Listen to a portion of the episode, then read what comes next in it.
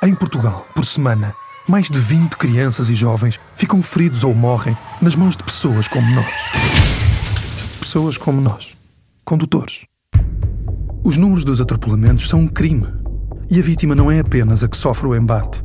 Por cada criança ou jovem atropelado, há uma família destroçada. A chave do problema está nas nossas mãos. Não faça do carro uma arma. Perto de escolas e zonas residenciais, reduza a velocidade. Não pare em cima do passeio de passadeiras nem em segunda fila. Uma campanha APSI, MAI, ANSR e ASF.